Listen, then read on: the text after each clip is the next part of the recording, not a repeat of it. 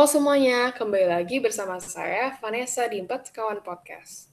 Kali ini kita ditemani oleh tiga tamu. Halo semuanya, nama saya Karel. Kenalin, nama saya Vania. Nama saya Yosia. Senang banget bisa kumpul dan bikin podcast lagi.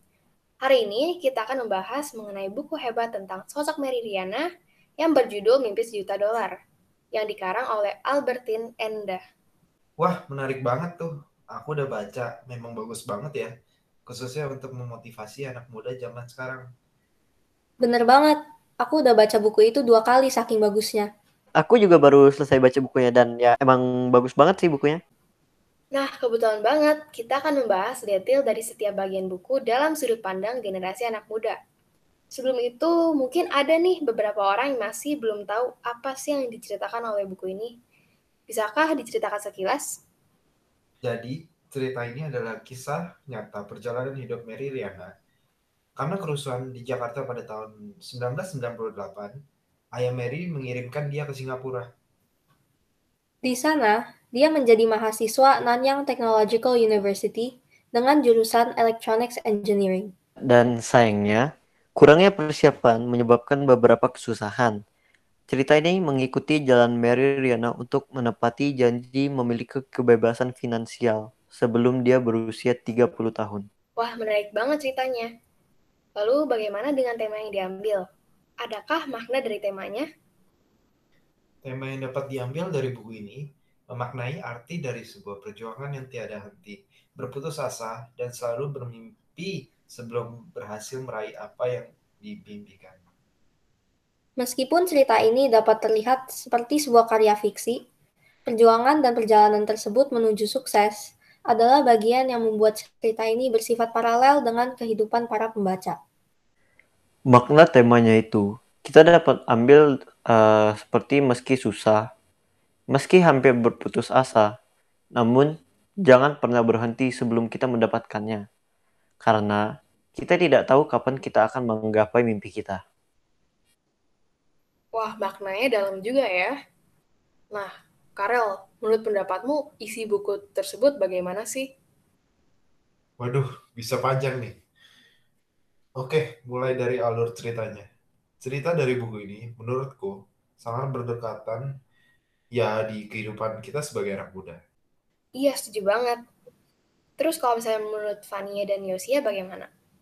Dari situ, aku belajar banyak hal yang aku belum tahu sebagai anak muda yang berusaha untuk sukses. Ternyata kesuksesan itu diraih oleh pilihan kita sendiri. Benar, respon kita dan kebiasaan yang kita lakukan selagi kita masih muda menurutku mempengaruhi banget cara pola pikir kita dan daya juang kita untuk ke depannya. Nah, menurut kalian, apa sih yang menjadi keunikan buku ini? Apakah ada sesuatu yang berbeda sehingga keunikan buku ini berbeda dari buku yang lain. Kalau menurut aku sih, keunikan buku ini adalah sudut pandang yang personal. Seolah-olah kita mengikuti Meridiana dalam perjalanan kehidupannya. Ya tuh, bener banget. Sudut pandang di buku ini sangatlah unik. Dan membuat membaca seolah-olah seperti ada di dalam ceritanya.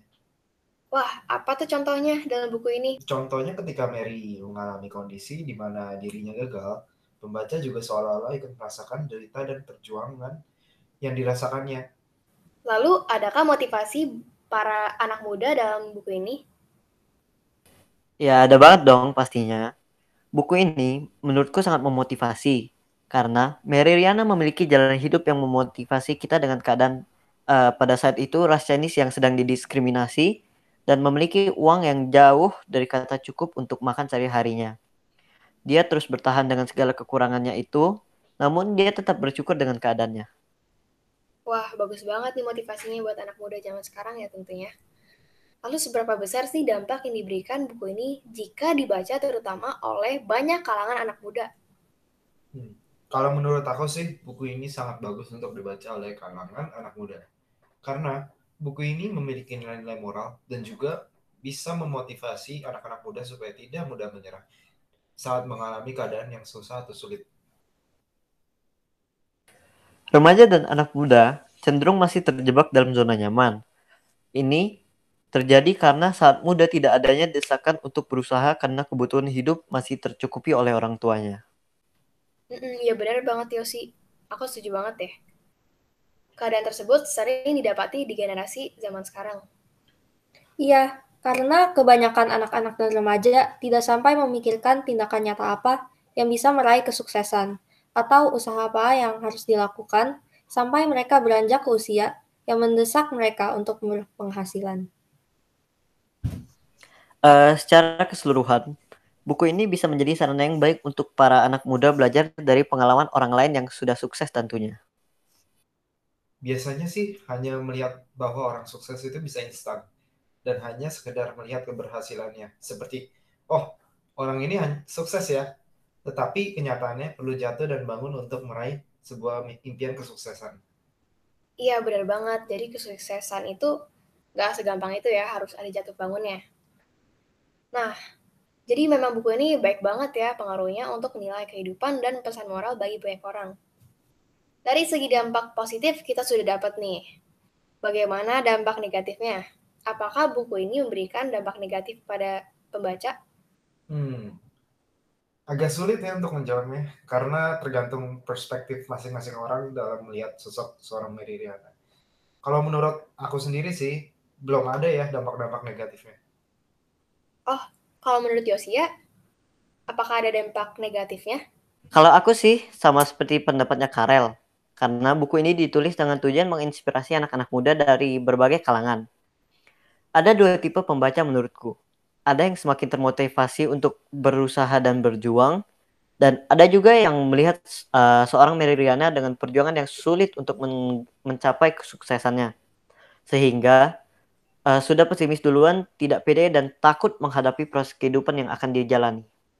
Buku ini memang baik, tetapi mungkin juga sedikit spesifik kepada jalur bisnis yang diambil Mariliana. Tanpa mendapatkan inti sesungguhnya, mungkin para pembaca yang tidak tertarik dengan hal tersebut tidak akan termotivasi. Ya, benar banget. Namun bagi kalangan yang mengambil jalur bisnis asuransi seperti Mariliana akan sangat termotivasi akan kesuksesannya yang diraih dari nol. Ini menandakan siapa pun dan apa pun keadaannya bisa sukses jika ingin berusaha dan tekun. Kalau dari segi format atau pemilihan kata, apa sih kekurangannya dan kelebihannya? Dari segi format, untuk kalangan remaja, mungkin buku ini dapat terlihat membosankan karena halamannya cukup tebal dan bagian ceritanya ada juga yang diulang-ulang. Di belakang hal tersebut, bahasa yang digunakan mudah dipahami dan berisi kata-kata yang sangat menginspirasi. Nah, mengikuti pertanyaan tersebut, apa yang kalian harapkan untuk para membaca ketika membaca buku ini? Apakah kekurangannya melebihi kelebihannya? Kalau dari aku sih ya diharapkan semoga anak muda zaman sekarang tidak terlalu nyaman dengan keadaannya yang sekarang ya. Dan harus mencoba untuk keluar dari zona nyaman. Karena jika terlalu lama dalam zona nyaman, akan membuat kita kesulitan dalam uh, saat berada di luar zona nyaman kita. Wah, bener banget sih itu. Kalau menurut Karel dan Fania bagaimana? Kalau dari aku sih, yang diharapkan ketika membaca buku ini adalah pembaca bisa mengambil pelajaran dan nilai-nilai positif. Sehingga bisa berguna untuk masa depannya. Dan khususnya juga untuk anak-anak muda, buku ini bisa menjadi motivasi bagi mereka yang ingin berusaha Menurut aku, buku ini memiliki pesan-pesan yang sangat penting untuk mencapai kesuksesan di masa depan, terutama untuk anak muda. Oleh karena itu, diharapkan para pembaca membaca buku ini dengan keinginan untuk belajar dan menerima saran dari pengalaman Meridiana. Wah, dalam banget tuh pesan-pesannya. Wah, gak kerasa juga ya kita udah membahas lumayan panjang. Kalau begitu, aku ingin berterima kasih ya pada kalian semua, saudara Fania, Karel, dan Yosi, karena sudah meluangkan waktunya untuk berpartisipasi di podcast hari ini. Uh, iya, sama-sama. Kami juga berterima kasih telah diundang untuk melakukan podcast hari ini. Iya, makasih semuanya. Semoga episode ini dapat bermanfaat bagi banyak orang. Semoga ke depannya kita bisa bertemu lagi ya.